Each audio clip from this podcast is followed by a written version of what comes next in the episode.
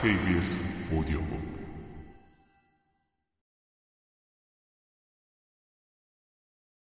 지아와 함께 급식실에 나오는데 메시지 알림이 울렸다.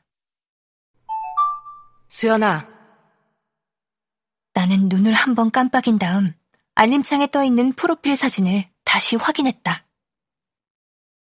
하얀색 포메라니안.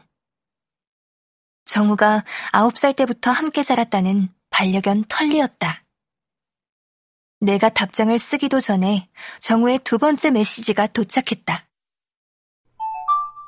잠깐 도서관으로 와줄 수 있어? 도서부인 정우는 일주일에 한 번 학교 도서관에서 봉사활동을 했다. 지금? 점심시간 끝날 때까지는 여기 있을 거니까 너 편할 때. 나는 지금 가겠다고 답장을 보냈다. 왜 그래? 지아가 내 얼굴을 들여다보며 물었다.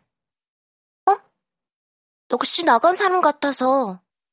지아가 내 핸드폰 화면으로 시선을 옮겼다. 아무 일 없는데?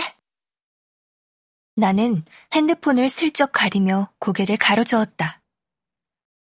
지아에게 비밀로 할 생각은 전혀 없지만 지금은 아니었다.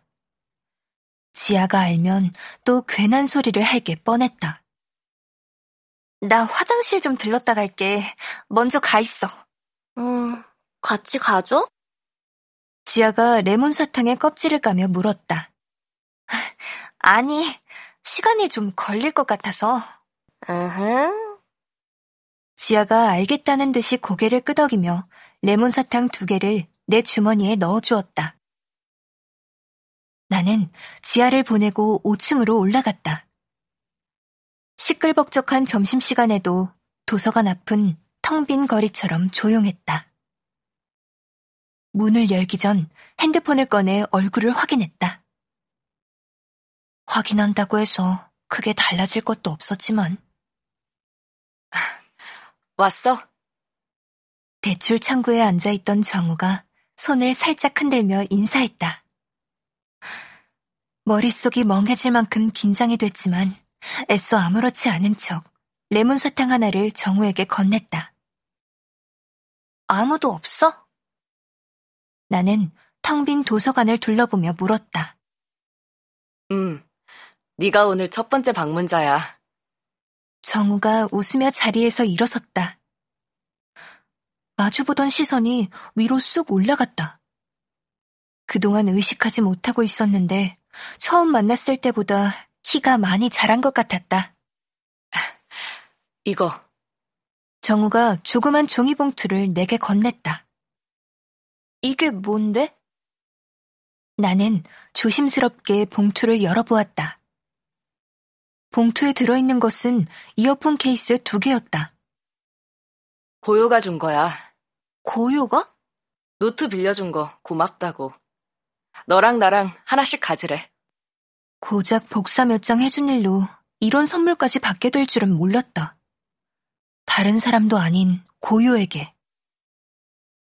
그냥 네 노트라고 하지. 그럴까 했는데 고요가 이미 내 글씨체를 알고 있어서 정우가 콧잔등을 찡그리며 웃었다. 정우의 모든 것을 좋아하지만 장난스럽게 웃는 이 미소가 정말로 좋다. 마음에 드는 걸로 골라. 나는 아무거나 괜찮으니까. 정우가 이어폰 케이스를 가리키며 말했다. 똑같이 생긴 민트색과 보라색 케이스였다. 고유가 내 이어폰 기종을 정확히 알고 있는 것이 신기했다. 게다가 내 케이스는 얼마 전에 세 개 떨어뜨린 적이 있어서 윗면이 반쯤 깨진 상태였다. 쉬는 시간에도 흐트러짐 없이 문제집만 푸는 고요가 설마 내 케이스를 본 걸까? 고요가 날 보고 있었다고 생각하니 기분이 이상했다. 그림이 다르구나. 색깔만 다른 줄 알았는데 자세히 보니 민트색에는 영어로 달의 앞면, 보라색에는 달의 뒷면이라고 쓰여 있었다. 나는 보라색으로 할게. 알았어. 정우가 민트색 케이스의 뚜껑을 열어 내가 준 레몬 사탕을 넣었다. 근데 진짜 받아도 되는 거야? 그럼 그래야 고요 마음도 편할 거야. 정우가 확신하듯 끄덕였다. 고요에 대해서 아주 잘 알고 있다는 듯이. 너한테 직접 말은 안 해도 고요가 엄청 고마워하고 있어. 고요가 오해받을 만한 행동을 하는 건 사실이지만 마음은 그게 아니거든. 정우가 민트색 케이스를 주머니에 넣으며 말했다. 수연이 너는 오해하지 않는 것 같지만 항상 고맙게 생각하고 있어. 나는 흔들리는 마음을 다잡으며 가까스로 미소를 지었다. 정우는 지금 나에게 고요를 미워하지 않아서 고맙다고 말하고 있었다. 그럼 이따가 보자.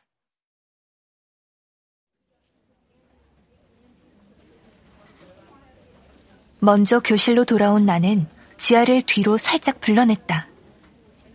다른 아이들이 알게 되면 작은 소란이 일어날 테고, 그러면 고유가 불편해할 것이 뻔했다.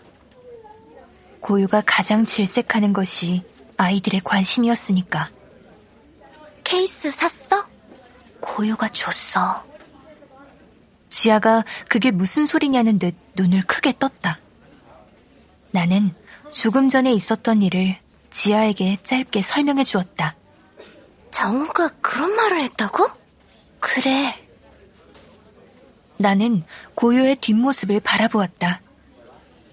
언제나처럼 제자리에 앉아 문제집을 풀고 있었다.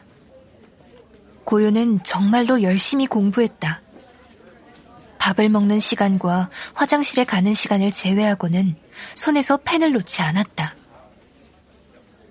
그런 고요가 나를 바라보았을 때 나는 무엇을 하고 있었을까? 어디를 보고 있었을까?